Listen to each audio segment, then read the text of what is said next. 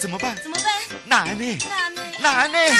不用担心不，用担心，不用担心不，用担心，一定解决，一定解决，一定解决。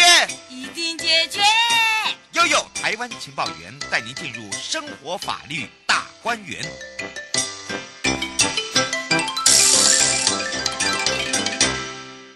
欢迎大家再度回到了悠悠法律大观园。而在今年呢，台湾高等检察署一百一十年的检联合及志工初级呢，我们今天要带大家呢来到了台北市政府的政风处，相信大家就会想到一位好朋友，就是沈凤良处长了。那么今年呢，我们的主题也很特别哦，叫做跨域合作，齐心守护，廉洁家园。我们先来让处长跟大家打个招呼喽。好的，谢谢主持人，还有各位听众，大家午安。这样的一个这个电子数位化哦，我倒是想要请教一下处长，因为现在还一直在陆续的建构嘛，对不对？那么这样的一个落实来讲，会不会有所谓的缺点，或者是说不足的地方，或者是说太没有人性化 了？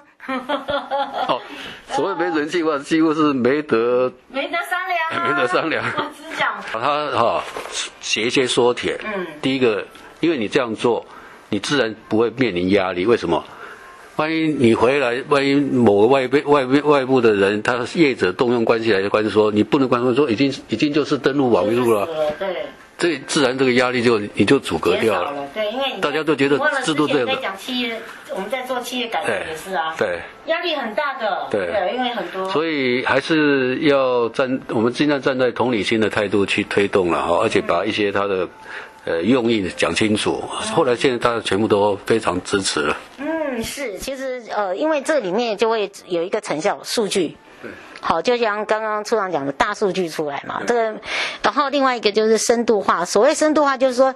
第一个你也造成同仁的不会有太大压力对，好，然后让他去习惯它，对不对？对因为我觉得要去学习那个流程啊、过程啊，可能过程就像刚才处长讲的，当然会不习惯啦，只是说那个时间上的问题。对那当然也会碰到问题，问题的时候，你不是讲说有克制化？哎，还有克制哦，所谓克制化说，因为你每个业务单位的它需要的栏位不一哦样，它的表单栏位不一样。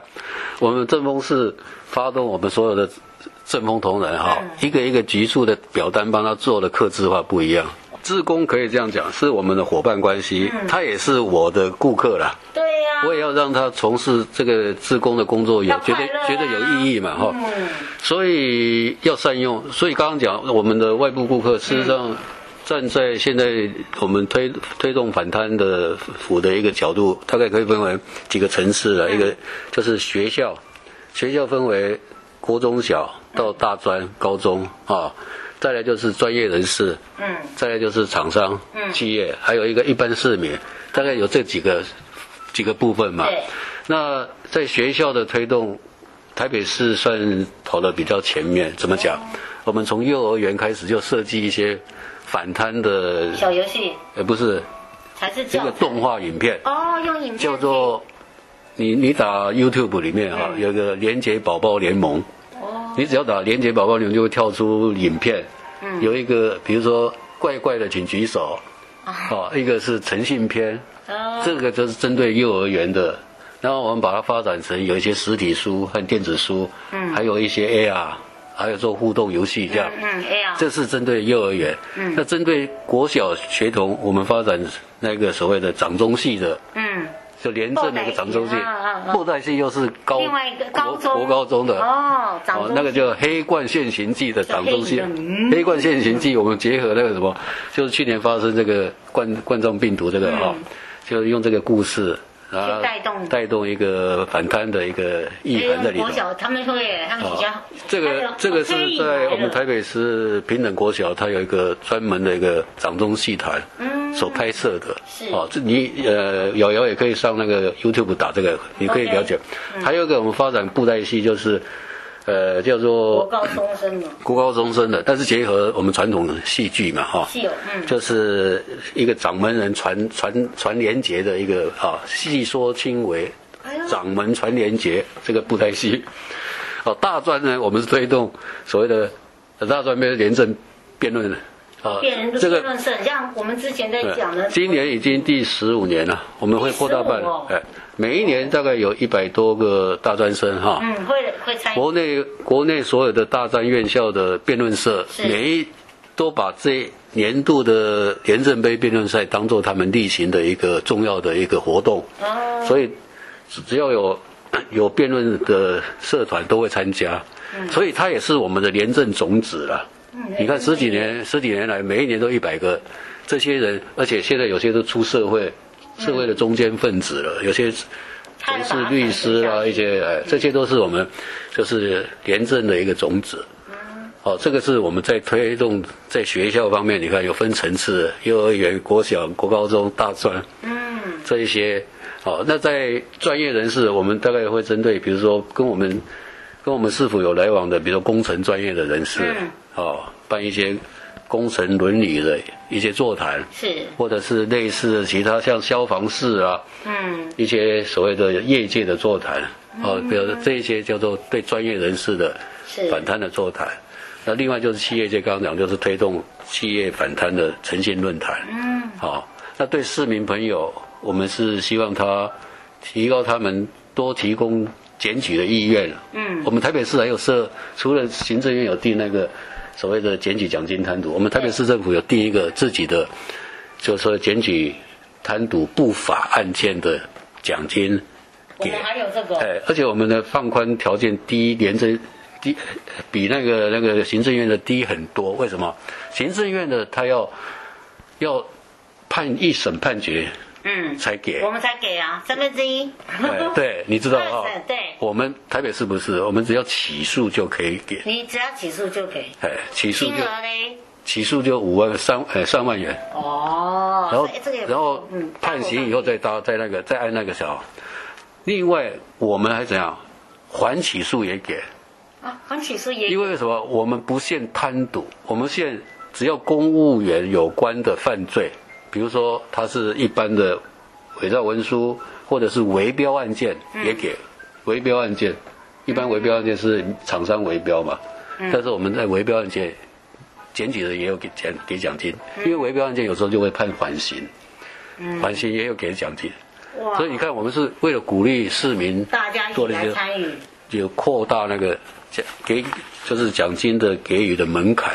啊就是等于是范范围放低，但是我把它变放宽对，哎对，哦就是有一层是，用鼓励市民多多多帮多参与哎多多注意这样哎。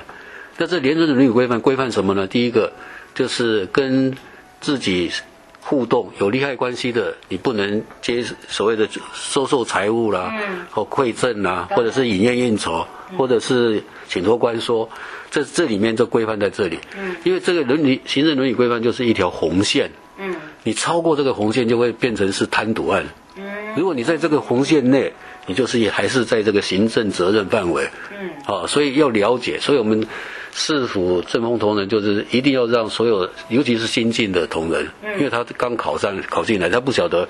这个公务伦理规范到底是应该的界限在哪里，嗯，每一个因为很多的贪渎案我们看得出来，都是从一些没有谨守分际，刚开始哎请你吃饭呐、或送个小礼物啦、啊对对后来呢，哎吃饭后来到那个深色场所去了，很多一进一步进一步，它都是渐进，哎，他不会一下子就给他嗯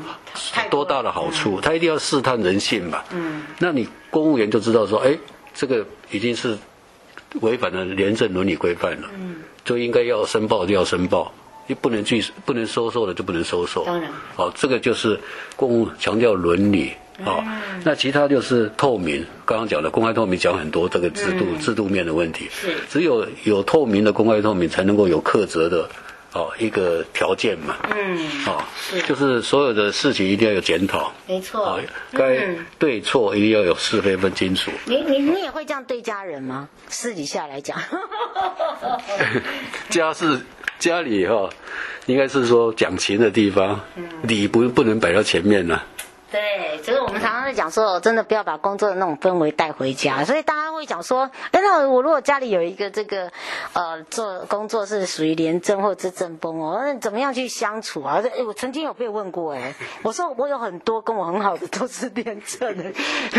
然后呢，然后我说哦，其实不要把他们，他们也跟我们一般人一样啊，对不对？就像我跟处长已经这样子连续三年的合作节目，哎，我们就就可以很直接问他说，那你怎么跟家人这个相相处很重要啊？对嗯，一个是大是大非嘛，哈。当然，